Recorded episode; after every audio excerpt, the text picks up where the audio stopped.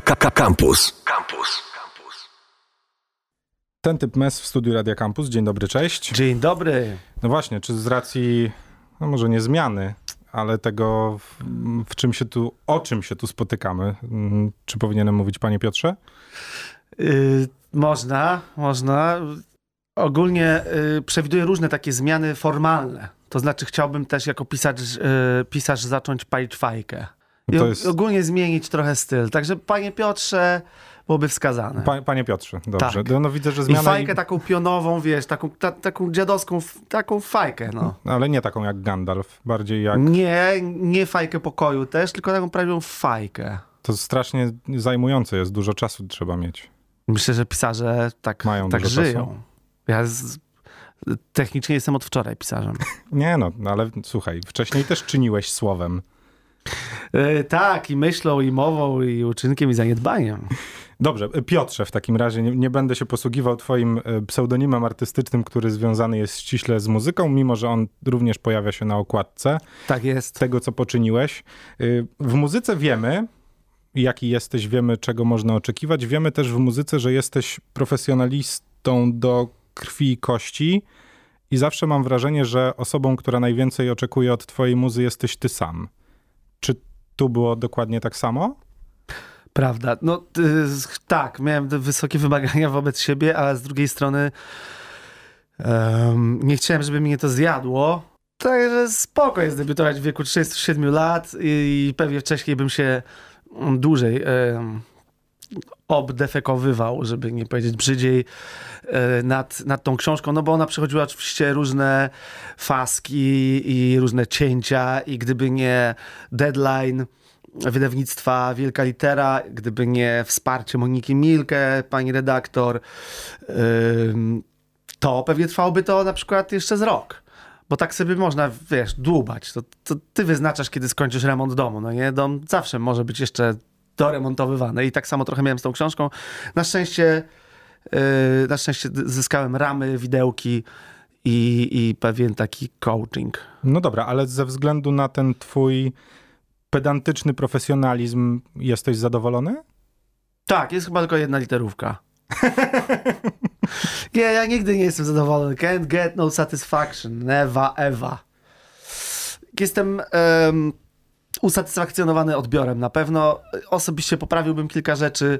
Mam już parę pomysłów, e, jakich błędów uniknąć przy następnej książce, ale z drugiej strony e, książka Dwa psy przeżyły, moja pierwsza powieść, to jest taki wyziew rzeczy, nad którymi, na których mi zależało, które piętrzyły się w notatkach w telefonie i e, dobrze, że to wydałem, cieszę się. Mityczny twardy dysk, o którym nie wiem, czy pamiętasz. 22-letni mes. Nie, Nie pamiętasz, co powiedział 22-letni mes? nie. To ja ci przypomnę, bo zrobiłem bardzo głęboki research. O, o. Jesteś, e, jesteś gotów? Tak. Będzie cytat dosłowny. Mm, Jak ktoś kiedyś przejmie moje twarde dyski, jak odejdę z tego świata, to znajdzie tam parę ciekawostek. Piszę czasem opowiadania, teksty na płytach piszę zawsze na trzeźwo, ale parę opowiadań poczyniłem w innym stanie świadomości. Tak, jakieś takie pierwsze. No tak, to jakieś stare, stare guano, także Bardzo jestem ciekaw, czy to, czy to pisanie, no bo skoro ja już wiem, że mając 22 lata, jak szybko liczę, ponad 15 lat temu to było, mhm. już wtedy pisywałeś formy, które no właśnie wyda, wy, mogłyby się wydać. Nie, nie, absolutnie nie mogłoby się wydać. To było raczej takie uzupełnienie, e, tak jak ktoś. Mo- Może, może pytanie było w ten sposób sformułowane, czy piszesz coś jeszcze, ale czy na pewno tylko rapy, ale czy na pewno tylko piosenki. To może gdzieś mm, chciałem nie wiem, dać satysfakcję temu p- pytającemu mnie jegomościowi czy, czy pani i przypomniałem sobie o jakichś dwóch op- opowiadaniach, ale absolutnie nie należałoby ich nigdy publikować i to, ta moja bezczelność, że o, to po śmierci ludzie będą grzewać w moim dysku i znają tam dwa jakieś zmurszałe, pokryte mchem i rdzą opowiadania gościa, który miał trzy dziewczyny w życiu i, i jeszcze nie mieszkał z żadną, bo takie były mniej więcej moje statystyki w tamtym e, 22-letnim okresie życia.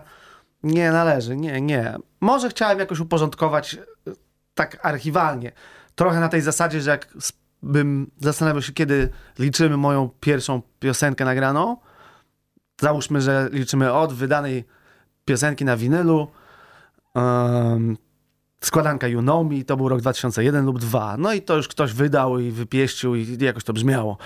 Ale no pierwsza piosenka to były jakieś takie dramatyczne, w ogóle paskudne rzeczy do e, sampli z Jamiroquai'a i jakiś, z jakimś rymem limuzyn, kuzyn, jakąś beznadziejną autokracją. Straszliwe, paskudne utwory, które popełniłem między 14 a 15 rokiem życia. Już wtedy istniał zespół Flexi. Też absolutnie nigdy nie należałoby ich publikować. Ale czy powstały? Powstały. Może kiedyś. To musiał być prawdziwy muzyczny masochista. Wiadomo, są masochiści. Są, może i muzyczni. Nie będę ciągnął tego tematu w takim razie. Ja jestem muzycznym masochistą w sumie. Ja tak naprawdę przecież o, oglądanie TVS, yy, czy czasem nawet disco kaszebę, yy, zdarza mi się to. Praktykujesz? Oglądanie. Czasem, tak. Fascynujący świat, co? Fascynujący świat, na który często zespoły podróżujące po Polsce są skazane. Kiedy robisz after po koncercie w hotelu, okazuje się, że do dyspozycji masz na przykład jeden lokalny kanał i drugi szumiący. No i na tym jednym leci disco kaszebę. W niezrozumiałym, nieznanym ci dotąd języku. Wow. A to drugie? A to drugie co? Disco S? Disco Śląsko? No. Też wspaniałe rzeczy. Wspaniałe rzeczy się dzieją. Ryje, ryje to beret. Niesamowicie, co? Nie, nie mniej niż y, polski TikTok, polski YouTube. Jezu, myślałem, że tylko ja to mam. E, podczas pandemii, y, tak jak zarapowałem w piosence Kanapa, którą serdecznie Państwu polecam, należy wpisać mes, kanapa i wyskoczy ta piosenka. Yy, nawinąłem, że sięgamy dna TikToka i, i tak jest. To wynika też z, mam pewne usprawiedliwienie dla siebie i dla swojej dziewczyny, naszego gospodarstwa domowego, które huczy, z, huczy po prostu dnem muzycznym i YouTube'owym i TikTokowym. Otóż mamy przeładowane mózgi poważnymi informacjami, które naprawdę mają wpływ na życie zawodowe, zdrowotne, na poczucie bezpieczeństwa, że to jest tylko teoretycznie dobry czas, żeby wreszcie przeczytać Tomasza Mana. No, teoretycznie tak, a praktycznie kto ma do tego głowę? No. Mój umysł jest przeładowany, dlatego niestety atakuję go przez ostatnie dwa miesiące patologicznymi, prostymi, e, prostym kontentem paskudnym. Ale czerpiesz z tego radość, czy raczej pogłębia to stan, no właśnie, beznadziejności i tej, tej nijakości? To nie, radość, radość. Pure, pure joy. Po, pojawiają, się, mm, pojawiają się różne takie też zabawy towarzyskie, kogo byśmy prędzej um, wsadzili do wagonu, który jechałby do stosownej fabryki mydła, czy byłaby to postać X, czy postać Y, to wydaje się bardziej potrzebny społeczeństwu. No, ktoś podejmował te decyzje, że najpierw idzie jedna grupa, po, potem druga, dramatyczne, straszne decyzje. Yy, jeżeli ci ludzie przeżyli wojnę, potem nie mogli spać, a z drugiej strony ktoś musiał to zrobić. No i my w, pośród znajomych mamy taką właśnie zabawę, kogo pierwszego wysyłamy w podróż do końca jego dni. Zapewne jak zapytam kogo, to mi nie odpowiesz. są mocne, mocne, mocne postaci e, na po tak zwanym polskim YouTubie czy polskim TikToku. Nie chcę im robić reklamy, ale jedna z bardziej porażających obserwacji, jakie poczyniliśmy ostatnio, brzmi tak. Kiedy ja dorastałem i wszedł serial Friends albo Świat według Bandich, y, nieliczne życie jak sen, też wspaniały taki serial na Kanal Plusie niekodowanym leciał. Kilka seriali, które pokazywały nam prawdziwe hollywoodzkie poczucie humoru, które polegało na ironii, sarkazmie, to co, w czym Ameryka trenowała się od początku XX wieku. Wspaniały stand-up comedy rozpisany na dialogi przez kompetentnych komików i wydawało się, że to jest no niesamowite. Musimy z, w ogóle odbudować całe swoje poczucie humoru polskie, które y, przed wojną kipiało, potem zostało po prostu zabite wraz z dużą częścią polskiej, warszawskiej inteligencji. E, no i zaczęliśmy się w latach 90. odbudowywać. Przechodząc dalej, imponował mi każdy, kto rozumie sarkazm i autoironię. Teraz okazuje się, że niestety istnieje rzesza ludzi młodych, którzy już wychowali się e, w, może nie w beczce, ale w kołysce z autoironią i sarkazmem, Czyli jednocześnie jest mi do nich jakoś blisko, na zasadzie, ojej, oni są w stanie zażartować adekwatnie z sytuacji, nawet z siebie, albo ze swojej przyjaciółki. Wow! Podciągnęła się, podciągnął się polski naród. Ale z drugiej strony, moralnie, no to oni są gdzieś naprawdę głęboko w prąciu. Są, są, są daleko, daleko w cewce moczowej. Pewne proste rzeczy, takie jak gdzie zaczyna się yy, no, prostytucja, gdzie zaczyna się kłamstwo, gdzie zaczyna się ocena drugiej osoby pod kątem jego przydatności, jego zamożności, jego popularności. No, ci youtuberzy, ci tiktokerzy są gdzieś naprawdę w moralnym ścieku. I to jest fascynujące, że jednocześnie potrafią wystawić głowę z tego ścieku i umorusaną twarzą w odchodach powiedzieć jakiś w miarę dobry dowcip. Ciekawe dla mnie to jest. A z drugiej strony próbują mówić ludziom, jak powinni myśleć, mimo że nie są do tego żadnym autorytetem. Mm, no i chyba nawet niespecjalnie mm, jako, załóżmy, grupa, jako pomysł na karierę marzą o takim mentorstwie. No, Myślę, że, jakby... że ich podstawowym goal jest, wiesz, pieniądz, popularność, popularność, pieniądz. To niejako y, bycie idolami dla młodzieży przy, przytrafia im się trochę przy okazji. No to jest przera... Mam wrażenie. No to jest przerażające. W sensie, mm. to, to nie jest fascynujące, to jest po prostu przerażające. Wybacz, ja nie myślałem, że ta nasza rozmowa pójdzie w tą stronę, ale tak. nie uwierzysz mi, jak ci powiem, że się dzisiaj nad tym zastanawiałem, nie? I przepraszam mojego szefa, ale powiem to w tym momencie. Pół mojego dnia dzisiaj w robocie myślałem o tym, w jak nijakim i w jak dziwnie pospolitym czasie przyszło nam żyć, że to, co ludzie chcą oglądać, jest po prostu, nie ma lepszego słowa, nijakie. Jest miałkie.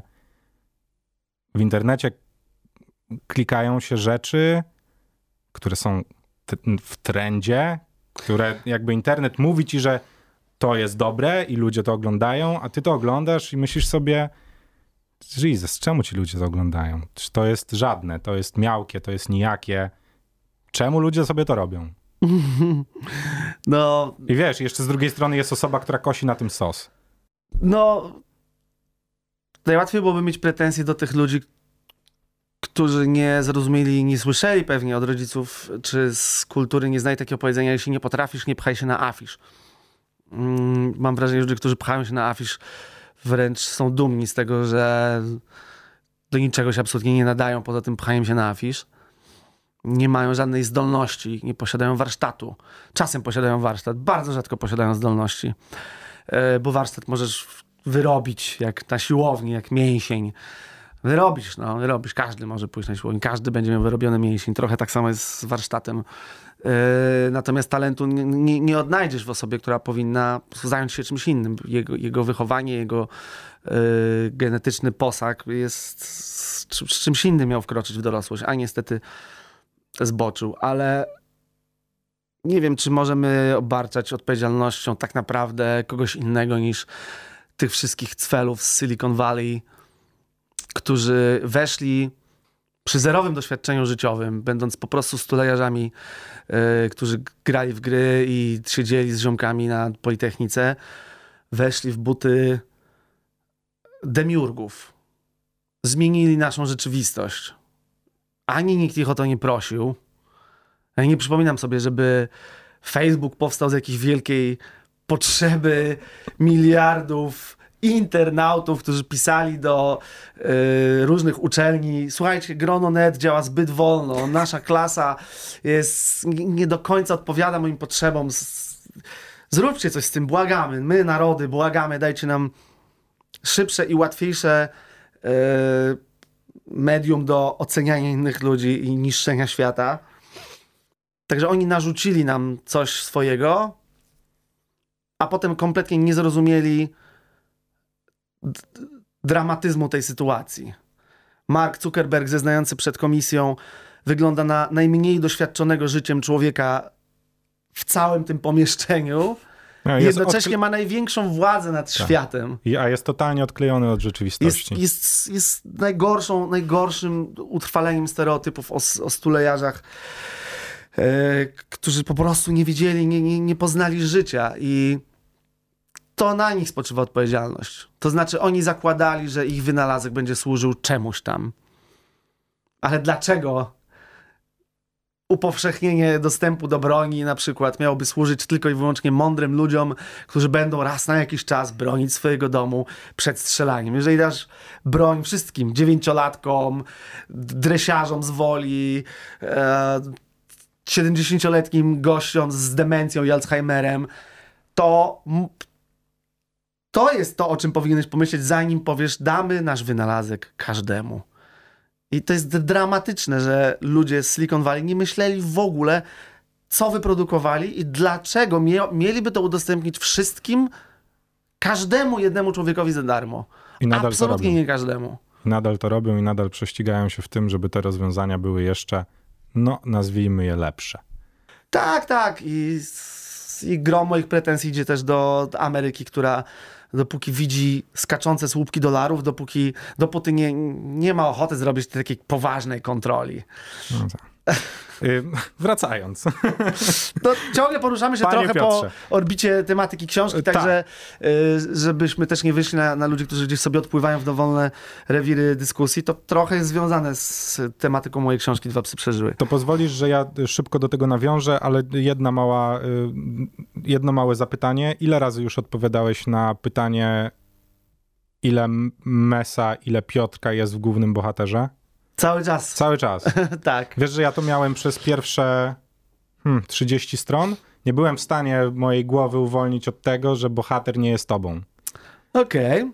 W sensie i, i siadałem do tej książki myślałem sobie, dobra, Piotr, pan Piotr napisał, mm-hmm. pan Piotr poczynił, no jest to powieść, czyli nie jest to biografia, autobiografia.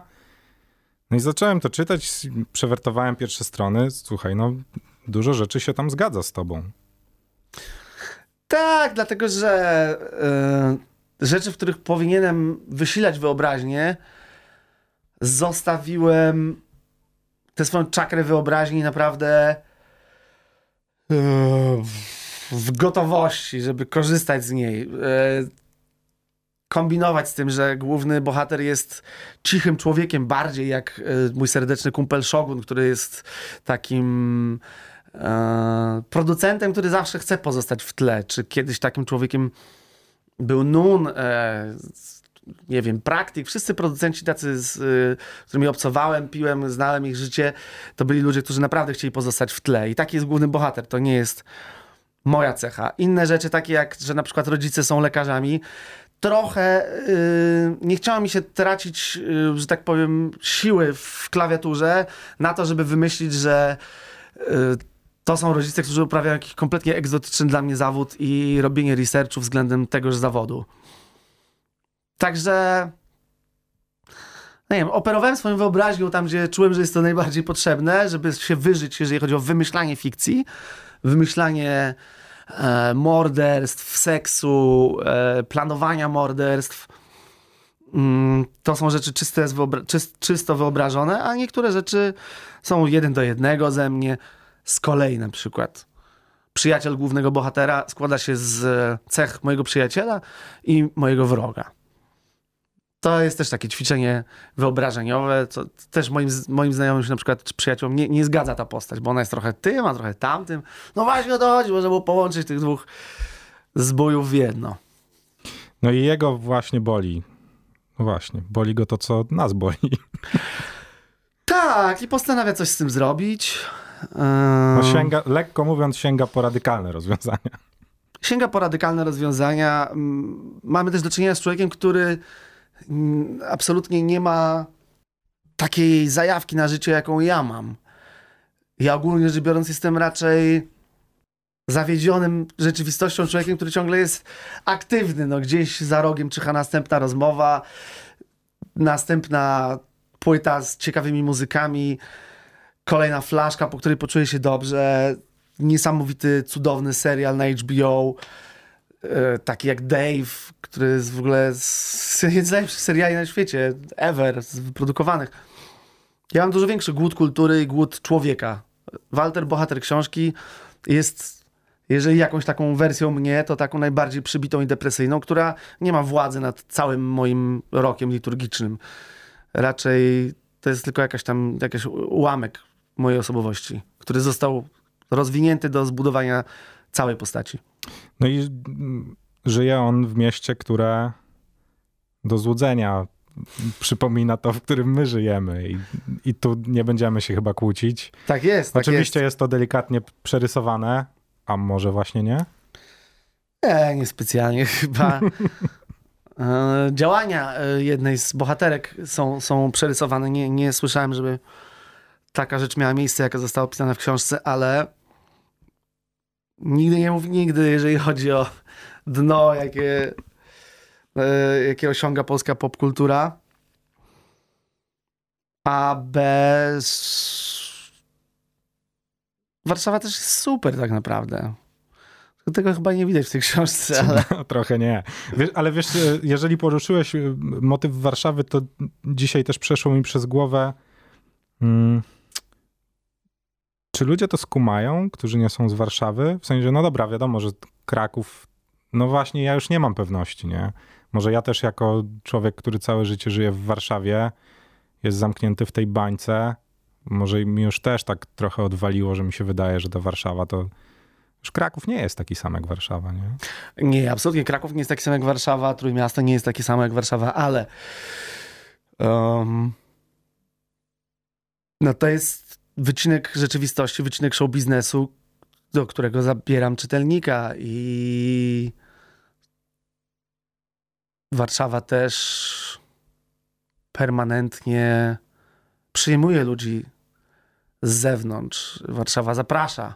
W Warszawie jest najmniejsze bezrobocie, jest dużo miejsca dla wszystkich.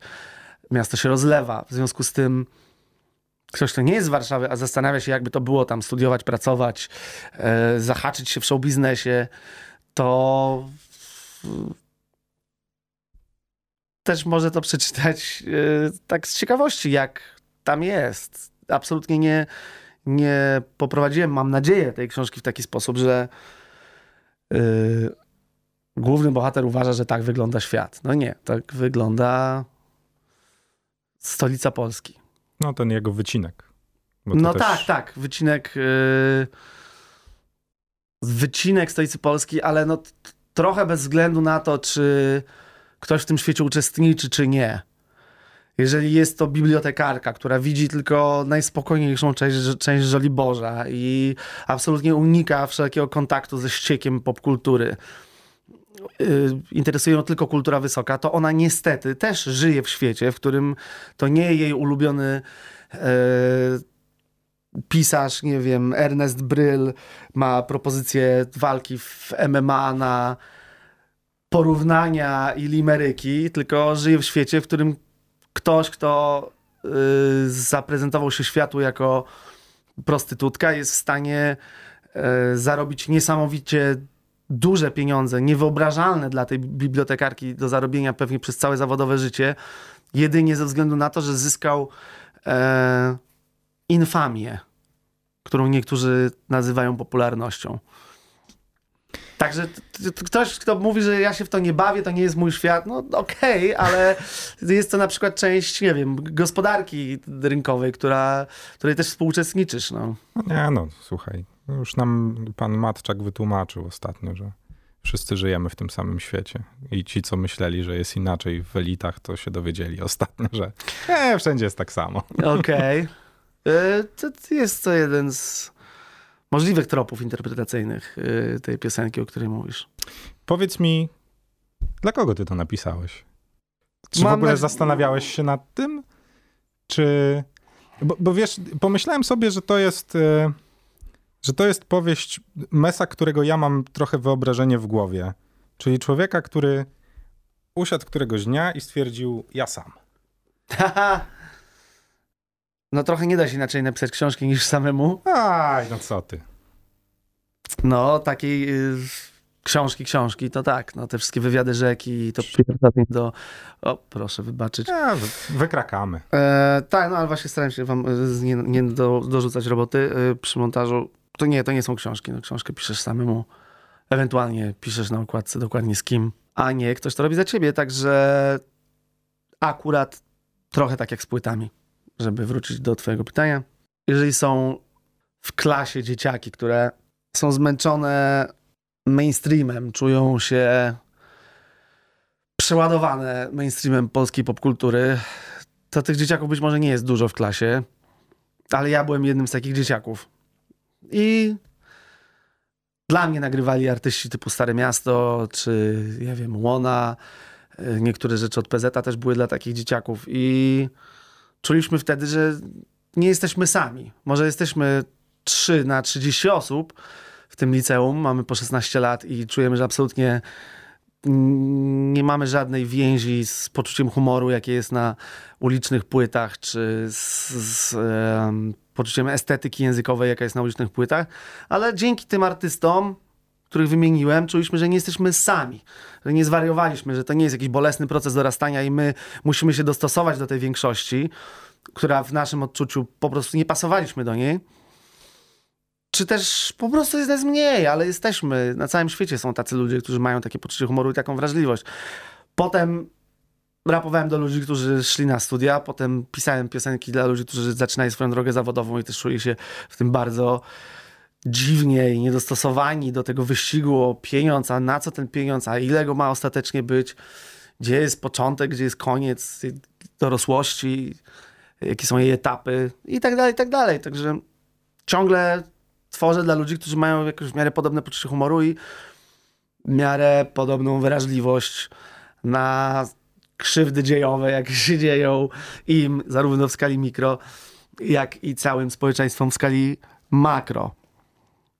Jak dorastałem, to raczej te krzywdy się działy w skali mikro, jednak u władzy yy, byli jacyś sensowni politycy, którzy odebrali jakieś wykształcenie. No, świat, w którym koleżka z teleturnieju z, patologiczną fryzurą, żoną, która nie umie mówić po angielsku i e, romansami z gwiazdami porno na koncie miałby być prezydentem najważniejszego mocarstwa, to było nie do pomyślenia, kiedy ja dorastałem. Także współczuję wszystkim, którzy muszą dorastać teraz i nawet tak zdawałoby się ostro wyselekcjonowane stanowisko pomiędzy Ivy League e, i, i, naprawdę e, no, no ludźmi reprezentującymi jakiś poziom.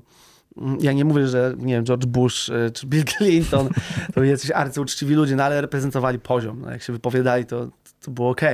No i mieli styl. E, no i mieli styl. Bill Clinton gra na saksofonie do dziś. E, Barack Obama to jest w ogóle jeden z najbardziej inspirujących dżentelmenów naszych czasów jak on mówi, jak on się rusza, jak on patrzy, to jest, to jest taki prawdziwy dżentelmen, wymierający w ogóle gatunek. Mimo tego, że masz świadomość, że w Stanach jest kupa ludzi, która no, nie przepada zbytnio za Barackiem Obamą, nie? A z drugiej strony widzisz, że no jednak w tych Stanach zrobił robotę i nie ma się tu co oszukiwać. I też chyba pokazał, właśnie, trochę żałuję, że my w Polsce nie mamy takiego odpowiednika. Przydałby nam się ktoś taki. No, oczywiście, że tak. Oczywiście, że tak. Ja byłem kiedyś gorącym orędownikiem e, Radosława Sikorskiego, jak był taki wewnętrzny battle w platformie, czy on, czy Bronek będą startować, to myślę, kurde, gość, który studiował w Londynie, światowiec z żoną Amerykanką, Żydówką, która może nam mnóstwo, czy nie Żydówką, ale i tak spekulacje byłyby takie, że naprawdę jest Żydówką. W każdym razie widziałem to małżeństwo jako taki power couple, który pomoże nam dużo ogarnąć na zewnątrz, bo przecież prezydent w Polsce ma dużo, dużo do reprezentowania na zewnątrz. Wewnątrz to tak różnie e, z tą jego przydatnością, ale na zewnątrz ma mnóstwo funkcji reprezentacyjnych. No, wygrał, wygrał Bron, który też nie był taki zły, e, jak to go potem usiłowano mieszać z błotem. Nie, no media go zniszczyły tutaj, nie oszukujmy się. Yy, media te oddolne. No, no tak, no. Znaczy... I pytanie też właśnie, czy oddolne, no te wszystkie... Yy, dzisiaj słyszę tego, tego mordzie z Stefan 24 Morozowskiego bodajże, tego co ciągle zmienia oprawki. Tak. Ja myślałem, że ja mam dziwne oprawki od okularów, ale to jest, to jest naprawdę OG dziwnych oprawek. Jak zakończył swój sensowny wywód wyborczy i tutaj apelowałbym od siebie, po pierwsze taka dziwna prywata, jakby powinien zachować więcej obiektywizmu. Dziennikarz, no Tutaj powiem od siebie, że jestem na maksa, z, totalnie, oczywiście innymi słowami niż ja teraz, za przeprowadzaniem wyborów przez internet. Mordzia. Mordzia z innej redakcji. Niech pan serdecznie, pana proszę, panie Morozowski, obejrzy taki film Kill Chain e, na popularnej platformie o głosowaniu w Stanach Zjednoczonych. Jak jakiekolwiek urządzenie podłączone do prądu, nawet nie do internetu, jest hakowane na takim, na takim wręcz bekowym posiedzeniu hakerów amerykańskich dla zajawy przez średnio utalentowanych hakerów. Którzy wrzucają tam co chcą. Tak. Najlepszym rozwiązaniem dla przejrzystości wyborów jest upewnianie się, że człowiek przyjdzie, to będzie ten człowiek i to on odda głos. Takie jest, e, taki jest czas, że te wątki no, są, tak, są teraz jasne. naprawdę ważne dla nas wszystkich, a jak ktoś myśli, że są dla niego nieważne, to, e, to, to, to, myślę, że on sobie może żyć w jakiejś takiej swojej bańce i okej, okay, też nikt nikomu nie broni mieszkać na przykład w Bieszczadach i mieć totalnie wywalone na politykę, ale od momentu, kiedy płacisz podatki, już właściwie polityka trzyma cię za jaja. A ty od zawsze śledziłeś mocno, nie? Scenę polityczną w Polsce. Mm. Śledziłeś. No wiedziałeś, dobra. In, inaczej. Wiedziałeś, się, co się dzieje, nie? Starałem się rozumieć yy, na bieżąco, w co yy, koła historii mnie usiłują wrobić. W czym uczestniczę co jest mi reklamowane jako na przykład najwspanialszy nowy wynalazek, a okazało się, że jest to czymś zupełnie innym i byłem co do tego przekonany od pierwszego internetowego połączenia, kiedy mój pierdzący modem połączył mnie z pierwszym protoczatem, ustawiłem się z dziewczyną i okazało się, że to jest chłopak. I od tej pory, od 14 roku życia, od 98 roku, czy tam 9, wiem, że prawda przedstawiona w internecie zawsze musi generować bardzo dużo dystansu mojego i, wątpliwości. E, Zastanawiam I, się. I, jak... tyle, i tyle. Po prostu nie chodzi o taką politykę w sensie, że wiesz, co, dany poseł, coś tam, wiesz, afery, żółte paski i tak dalej, czerwone.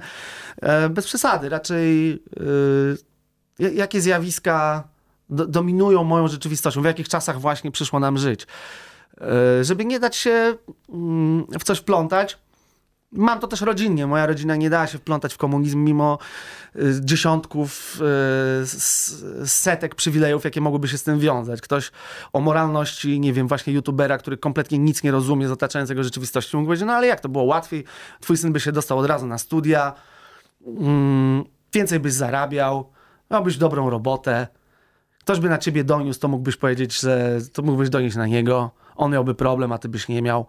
No, no same plusy z zapisania się do PZPR, ale z jakiegoś powodu moja rodzina czuła w jakich czasach żyje, nie, nie była w jakiejś bańce amoralnej z wyznaczeniem tylko i wyłącznie tego, co ci da większą korzyść w życiu, tylko po prostu powiedzieli nie, no nie, nie.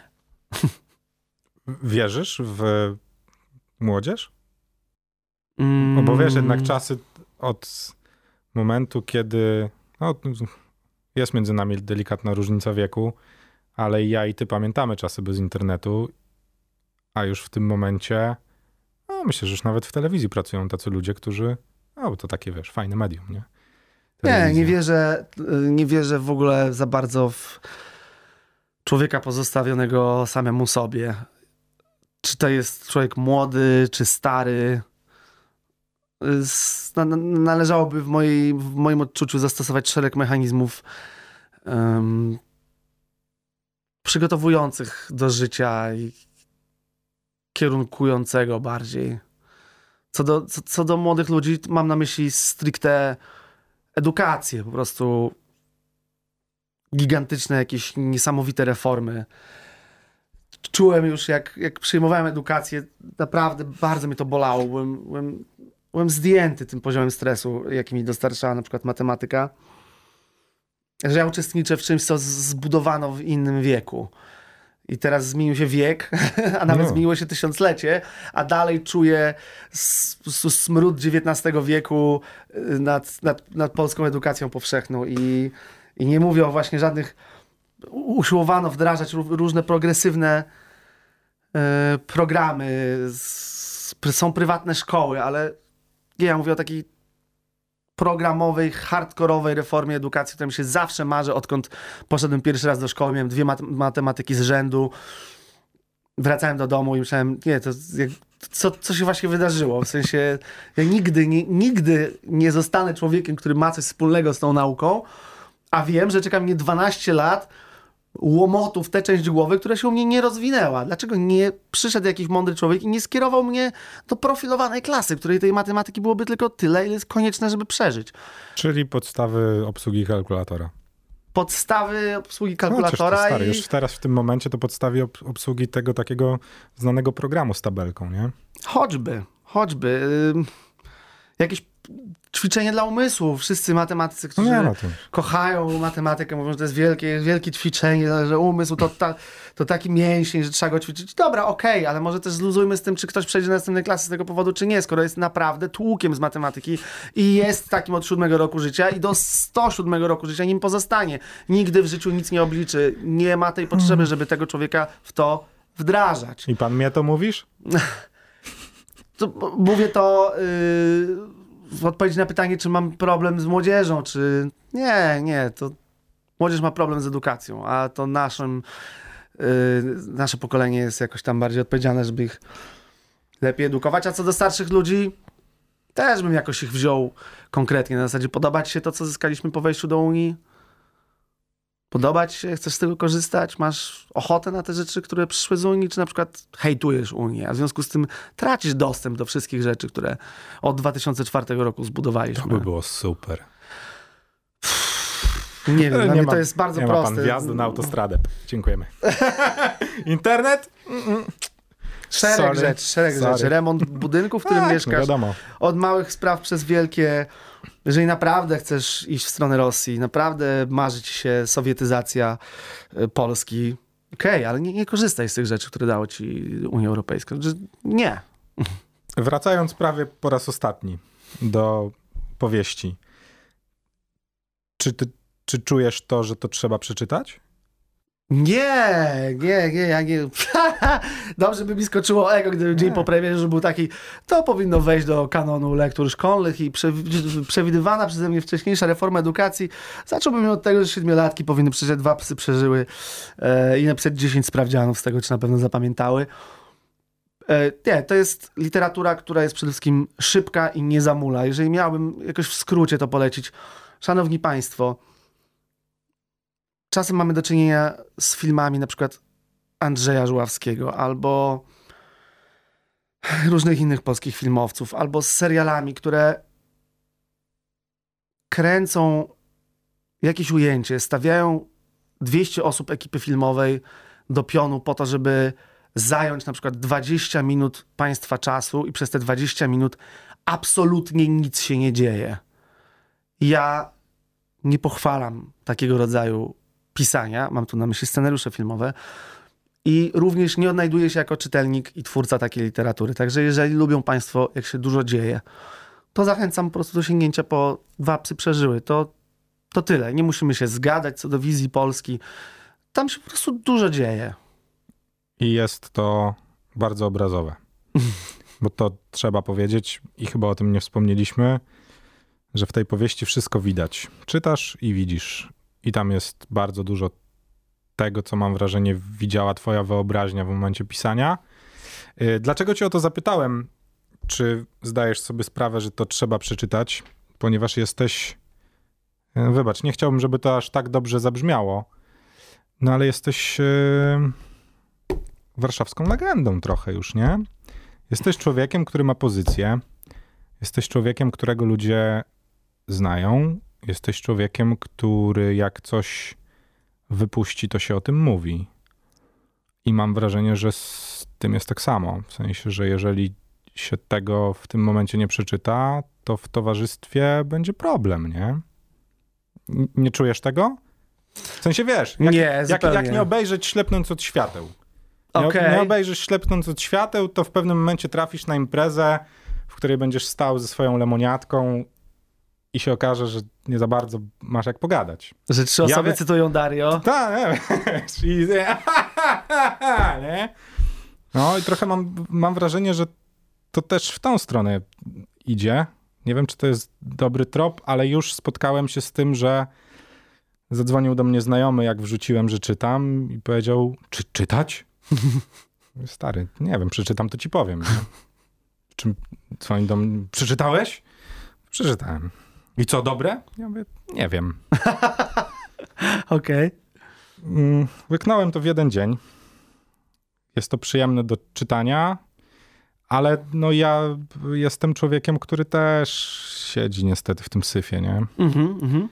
Więc y, tak, uważam, że trzeba to przeczytać, żeby móc się, żeby móc pogadać. No niestety nie możemy sobie za bardzo pogadać już o większych rzeczach, które są w tej książce, bo zepsulibyśmy ludziom zabawę.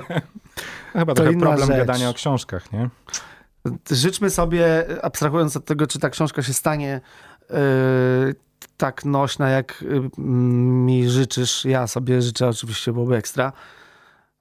Ale to życzmy sobie, żeby były takie domówki i żeby były one bezpieczne dla zdrowia, gdzie wszyscy mogą yy, się spotkać i powiedzieć, ale ten mes w ogóle z jakiś guano wypuścił. Nie, co ty, to dobra rzecz.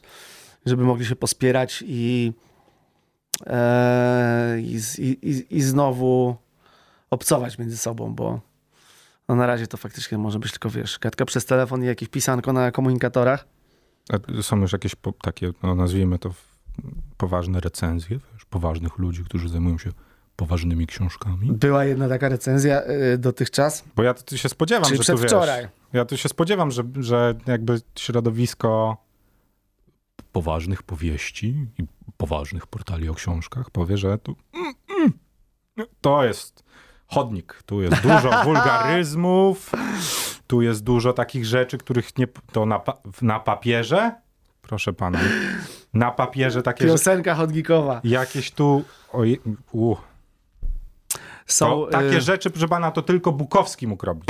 Teraz nikomu nie wolno takich rzeczy robić. Literatura piękna inaczej.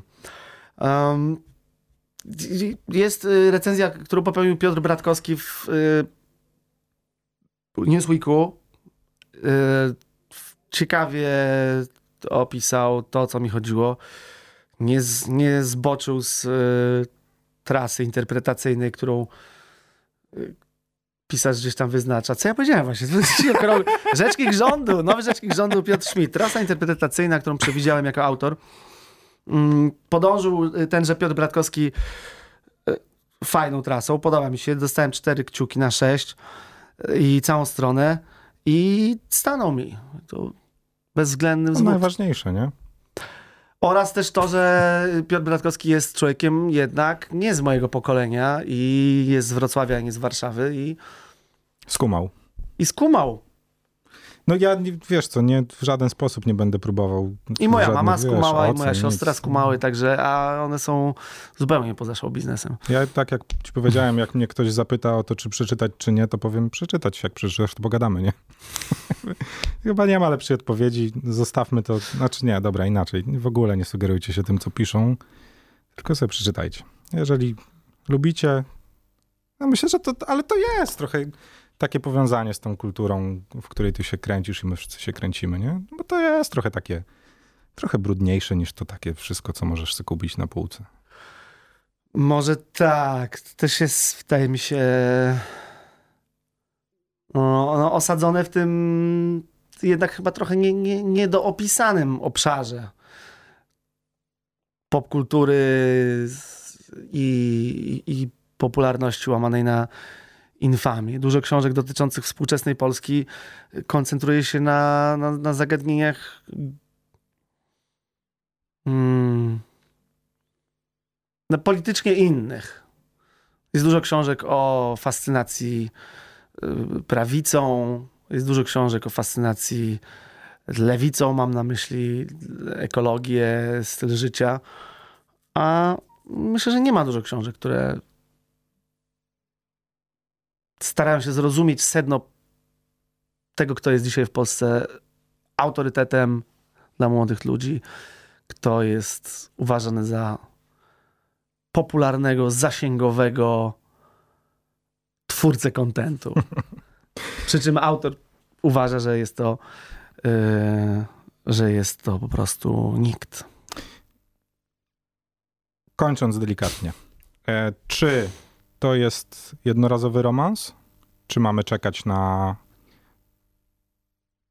na coś następnego, co będzie powieścią? Proszę czekać. Okej, dobra, nie pytam dalej. Będziemy. Nie piszę jeszcze, gdyż Ale dobra. wszystkie inspiracje zawierają się u mnie pomiędzy klatką schodową, żabką, a toaletą i tarasem. No Jak tak, wyjdę ale- do ludzi, to będę mógł czy, czegoś, coś przyjąć, żeby coś oddać. No, bardziej mi chodziło, czy wiesz, czy, czy. No bo są jednak, znaczy nie podejrzewałbym cię o to, ale musiałem zapytać, czy to było taki, wiesz, strzał z nieba, a walny se Czy, je- nie, nie, myślę, Ale że to, to okej, działa. no, zostawmy to. Y, drugie, marzy ci się romans tego ze scenariuszem? Tak. Okej. No to y, wszyscy ludzie, którzy robicie scenariusze, wiecie, gdzie szukać pana Piotra. Y, myślę, że to... Wyględów. Zapraszam. Y, Pan Piotr był moim gościem, pisarz, felietonista, no i raper, którego bardzo dobrze znacie. Ten typ mes. Wielkie dzięki. Cześć, dzięki. Same sztosy. Campus.